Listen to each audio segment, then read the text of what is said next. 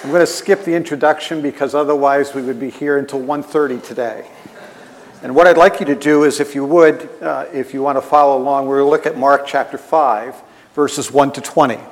Mark 5, verses 1 to 20. And we'll kind of introduce it as we get into the text. They, that is Jesus and his disciples, went across the lake to the region of the Gerasenes. When Jesus got out of the boat, a man with an evil spirit came from the tombs to meet him. This man lived in the tombs, and no one could bind him with any more, anymore, even with a chain, not even with a chain. For he had often been chained hand and foot, but he tore the chains apart and broke the irons uh, on his feet. No one was strong enough to subdue him. Night and day among the tombs and in the hills, he would cry out and cut himself with stones. When he saw Jesus from a distance, he ran and fell on his knees in front of him. And he shouted at the top of his voice, What do you want with me, Jesus, Son of the Most High God? Swear to God that you won't torture me. For Jesus had said to him, Come out of this man, you evil spirit. Then Jesus asked, What is your name? Uh, I'm from UConn, I'm a lit person. I graduated degree in education and literature. So the next sentence is significant for me. My name is singular, legion, for we are plural, many. By the way, the schizophrenia of the name is fascinating to me. And he begged Jesus again and again not to send him out of send them out of the area. A large herd of pigs was feeding on the nearby hillside. The demons begged Jesus, Send us among the pigs, allow us to go into them. He gave them permission, and the evil spirits came out and went into the pigs. The herd, about 2,000 in number, rushed down a steep bank into the lake and were drowned. Those tending the pigs ran off and reported this in the town and the countryside, and the people went out to see what had happened. When they came to Jesus, they saw the man who had been possessed by had been possessed by the legion of demons sitting there dressed and in his right mind, and they were afraid. Those who had seen told the people what had happened to the demon possessed man and told about the pigs as well. Then the people began to plead with Jesus to leave their region. As Jesus was getting out into the boat, the man who had been demon possessed begged to go with him, but Jesus did not let him, but said, Go home to your family and tell them how much the Lord has done for you and how he has had mercy on you. So the man went away and began to tell in the Decapolis how much Jesus had done for him, and all the people were amazed. Now, some of you have your notes and your outline, and I want to be as simple as I can today to say that this text really is about the whole concept of freedom. What does it mean to be free? And I've labeled this idea of the capture of a free man. And we'll look at the text kind of divides itself into three parts pretty easily. Verses 1 to 13 talks about what the man is free from verses 14 to 17 talk about what he's free for. A couple verses talk about what he's free to. Or if some of you want to be a tad more uh, intellectual, just to the sake of knowing it, that really what the first one is, is, is Jesus' encounter with destructive freedom. And then Jesus captures this man and he encourages them in what I would call developmental freedom. How to use your freedom in order to become more of what God's made you to be. And thirdly,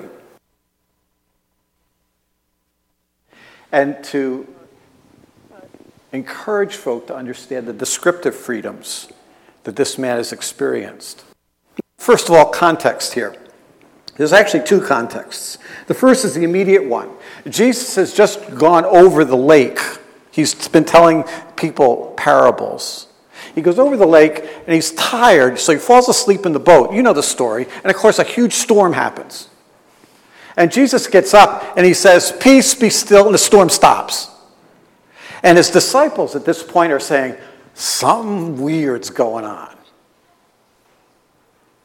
This sets the stage for his encounter with this man. And what's really at stake here is the issue that missiologists call a power encounter. It's where representative combat takes place in the ancient world. By the way, it still happens in some degree or other, even in the modern world. But what's being at stake here is that in ancient world, they said it's dumb for us to have battles where we decimate each other. What we're going to do is we'll select a prime person, a hero, a champion. And we'll have our champion do battle with your champion. With the understanding that the champion that wins will then also be the champion of all the other people represented by the champion who loses. Let me give you some examples in the ancient world, in the ancient biblical history. It's, it's kind of talked about a little bit in terms of Joshua going around the, the city of Jericho. Remember, he does it seven times, seven days. And what's at stake here is which God is stronger, the God of the walls of Jericho or the God who leads his people using the singers and the priests who go first because they represent the Yahweh God. And on the seventh day, they go around seven times, and what happens to the walls? They all fall down. You remember the story, correct? Second example David versus Goliath. Remember, David wanders in, he's giving food to his brothers. And Goliath comes down, this beast of a guy. Some folk think he was almost nine feet tall. And he says, I'll take on whoever you want. With the understanding that if I win, you Philistines, we own you. and David says, Why, what right does this guy have to say bad things about God's people and God Himself? So he takes five stones, only uses one, and managed to use a slingshot that gets Goliath right in the forehead, knocks him out, and before he can come to, what does David do to Goliath's head? Well, it gets separated from his body. And the result is the Philistines run for high heavens. Or you remember the story of Elijah and the prophets of Baal. Remember that encounter on Mount Carmel? And Elijah wants to make sure that there's no trickery involved here, so he takes big vats of water, pours it on the altar, so that when the fire from heaven comes, you know it's not some magic that took place. God Himself has rendered His champion this prophet that had all sorts of doubts as the person who encounters the prophets of Baal. One more, for example. I like this one best. You remember Daniel is in Babylon, and the word comes that he prays three times a day. And so folks enact a new law and they say anybody who prays to any god except Nebuchadnezzar has to go into the lion's den. And so you know the story. It was one of my favorites growing up. Oh boy, would I have loved to do battle with those lions. And of course, the recognition is, and it's not told in the end of Sunday school stories because it gets a little gross and kind of yucky, is that when Daniel is pulled out, the people who were against him they go into the lion's den. And they're torn up before they even hit the floor of the den. But it's representative combat. It's against this backdrop that the story that we've read takes place. By the way, the other kind of representative combat happened a couple years ago when on March 28, my grandson called me up and said, Happy Patriots Day. Do you know why? Because that's how far the Patriots were behind the Atlanta Falcons 328. And you remember, they came back to win. Yes! Representative combat, and all of a sudden, Patriots Nation reigned hard and wide. And unfortunately, we can't do in our enemies. Otherwise, all of Los Angeles would be put to death. You know how that works. But it's that sense of being a Patriots fan. Or yesterday, I texted my grandson, Happy Star Wars Day. Correct? Some of you know what I'm talking about. My wife had no clue what it was about. So my son living in Pennsylvania said, buy her some earmuffs and call her Leia all day. Maybe she'll get a lot. It's representative combat. So out of the thing comes this man who is a representative of what it means to be free from all the constraints of life. And it's listed in the text. Mark describes him. He is free from constraints. Nothing could bind him anymore. He's got superhero physical strength. Secondly, he, he's free from chains. They tried to chain him, the chains couldn't even hold him. He's free from convention. He lived among the tombs. None of this having to mow your lawn every day. With how much rain we've had, you're doing it twice a week, correct? He's free even from conversation. He would cry out, doesn't have to listen to the neighbor or the people who'd like to bore you to tears. This man's free from. He's free from the comforts of life. He would cut himself with stones. And it's even indicated in the text, and if you look at the companion text in, in Luke, he doesn't even wear clothes. He's free from social and domestic convention. He's free from it all. And he's the representative that's come to do battle with Jesus, who has come to a new territory that's primarily inhabited by Gentile people. The reason we know that is that there's pigs around. And Jesus is making a missionary foray into a part of the area where he's living nearby. And as a result, the evil one comes and says, If you're going to do battle, let me show you the toughest person you're going to have to deal with. But understand that the freedom embodied by this man is a destructive freedom because it cuts him off from all relationships, especially his relationship with God.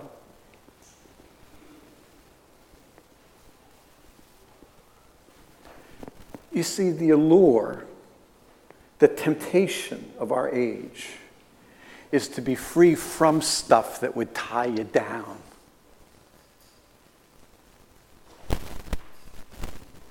You go back to school and you say, Why do I have to study this particular thing? Well, I'm doing it just for this exam. I wish I could just be free from it. I can't tell you how many times I prayed that the rapture would happen before final exams. I just wanted to be free from things. But it's a destructive, it's an illusory freedom. Just a bit of digression here. Several years ago, I was preaching at a pastor's seminar in Haiti. And we were going through the first eight chapters of the book of Mark.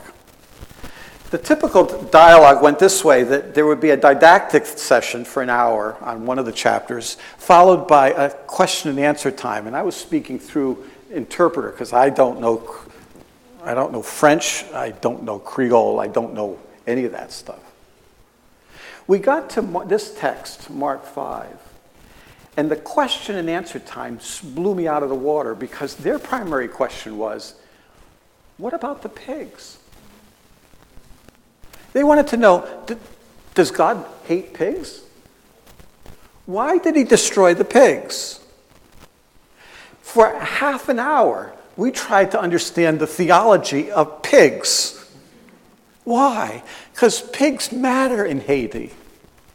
In rural Haiti, they are the means by which economy, ecology, and even income is judged. Pigs matter to these people, but Jesus is making a point. He's saying people matter more than pigs.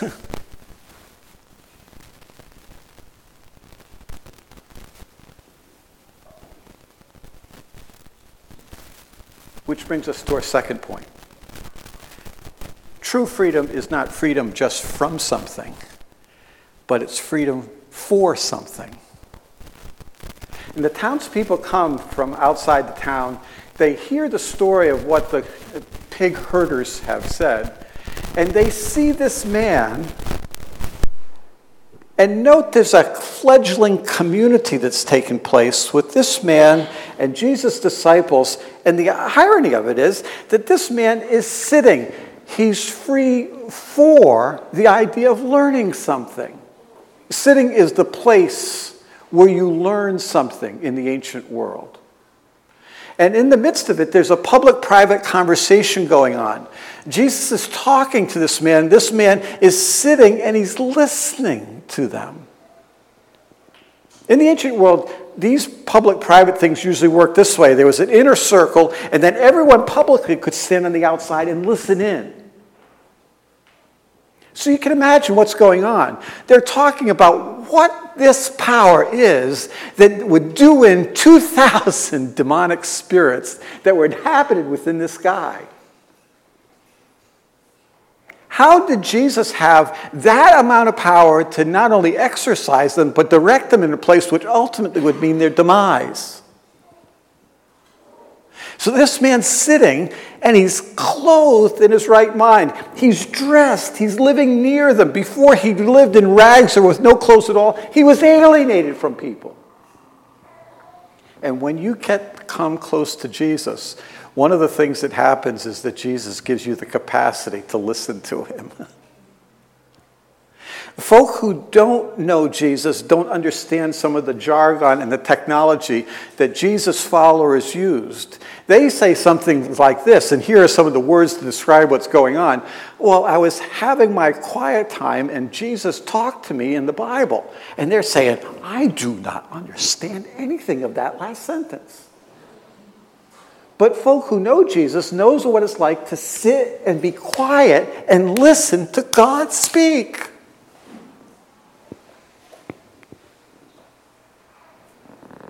Not only does he come near, he learns from, lives near, but he's listening too. He's attentive. He's asking questions like, What are you saying to me, Jesus? What am I supposed to do with this stuff?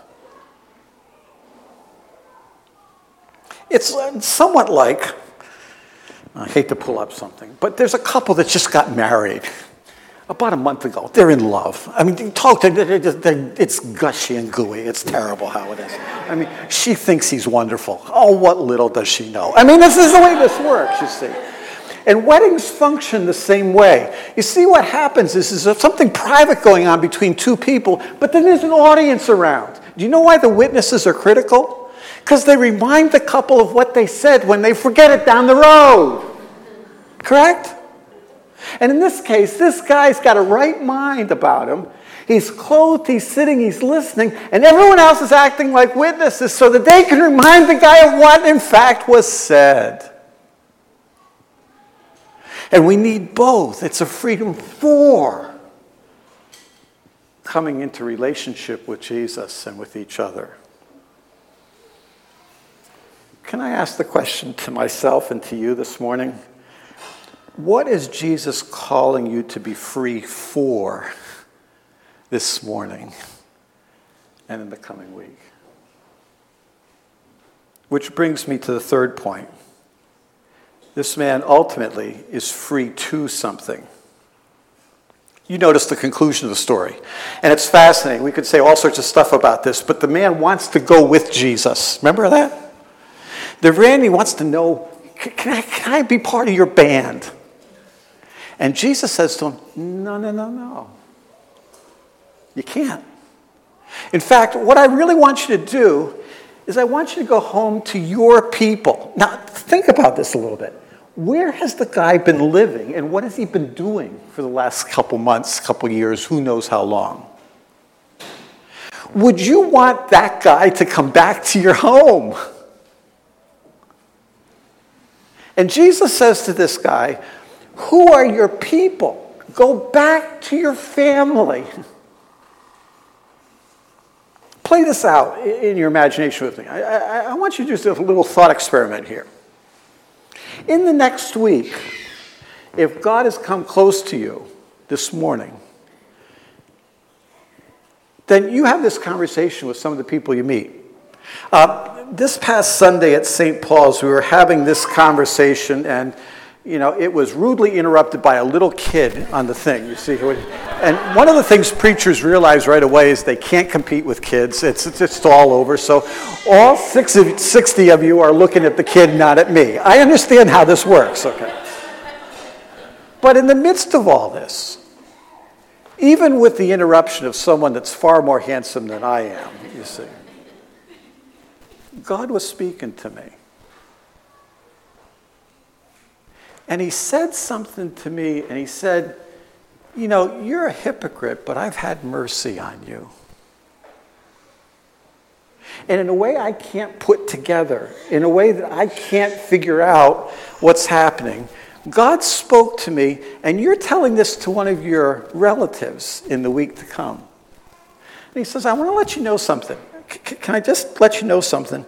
That I don't deserve the mercy that God gave me, but he gave it to me anyway. Now, if you want to know more about what kind of mercy he's given me, I'd be happy to talk to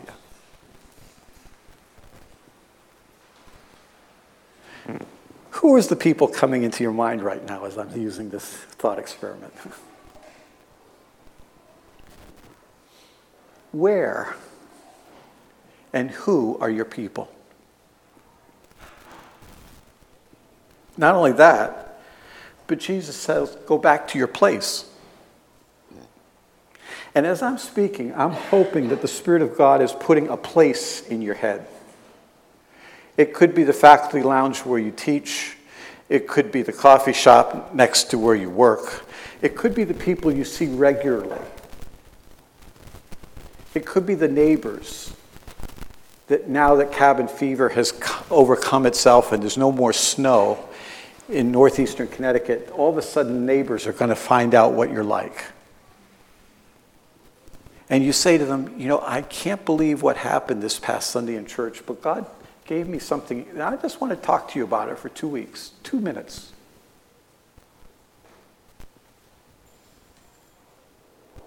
Uh, can I give you an illustration? A couple years ago, I was speaking to a church where my sister and brother in law live in Atlanta. And one, one of the points of this thing was that God sends us to places that we know to be able to help people understand who Jesus is. So the, one of the guys in the church was a retired, semi-retired person. He late 50s. So he took this seriously and he decided to go into downtown Atlanta with some tracts because that was old school. It's all he knew what to do. And he started to hand out tracts, and if people were interested, he'd find a way to, to give them a New Testament. He just figured that that's what God had given him to do and what he was going to do. Then God spoke to him again, and he started to make his way from Atlanta up the East Coast because he had time. When he got to the state of Pennsylvania, he ran into some refugees who were part of a community who were from the nation of Bhutan,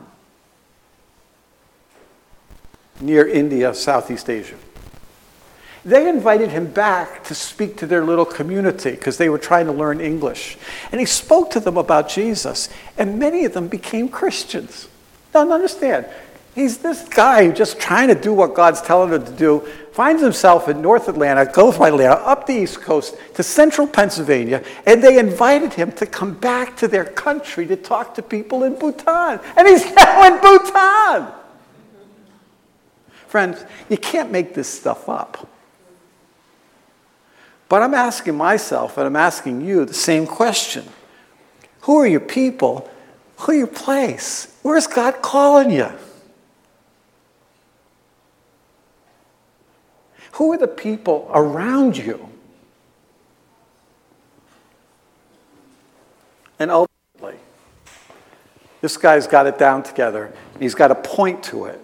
And the point that Jesus tells him is tell him how much God has had mercy on your life. You see, that's a universal message because deep down, all of us know we don't get what we deserve and we get what we don't deserve.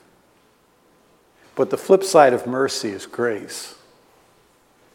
And this guy understands that he should have stayed in the tombs alienated from God and from other people. But in fact, Jesus came near and changed his life. You see, it's a power encounter.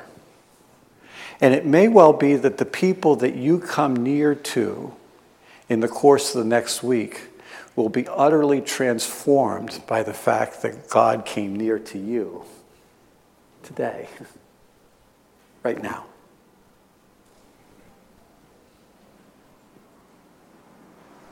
So the question is who are your people? What place is God telling you to go to? And what will you say when you get there?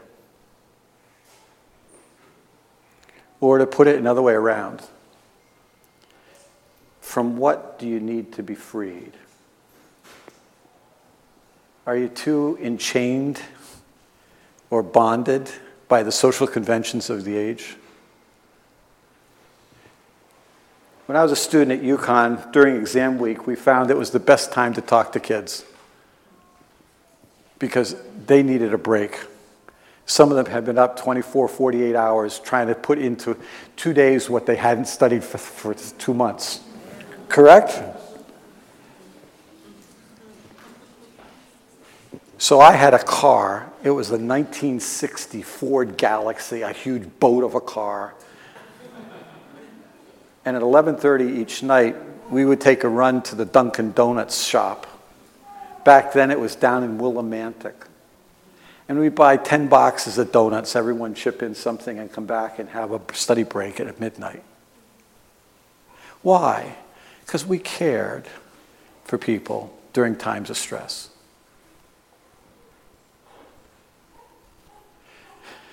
Who is God calling you to encounter this week?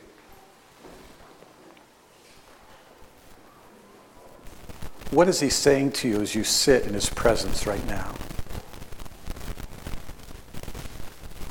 And my last point is this What will you tell people when they say, What drives you? What motivates your life?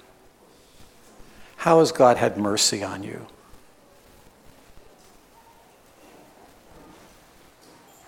You see, I, I think this segues really well into what we're going to do by having communion right now. Because what we say to Jesus is what we're called to say to everyone else. When we tell Jesus that he's number one in our life and we thank him for the mercy he's shown on by taking bread and wine, that's precisely what we're called to say to the people who are outside this room. Amen? Now, some of you may not have gotten the clue phone yet, and this all seems like gibberish, kind of let you know we'd love to talk to you. But in the process of being quiet, realize that God wants to speak to you. And He wants to send you back to your place, your people, and with a point to say. Let's pray together. Lord Jesus, we ask that somewhere along the line, you would use this story again in my life and in the lives of folk gathered here. We pray in the name of Jesus. And all God's people will say, Amen.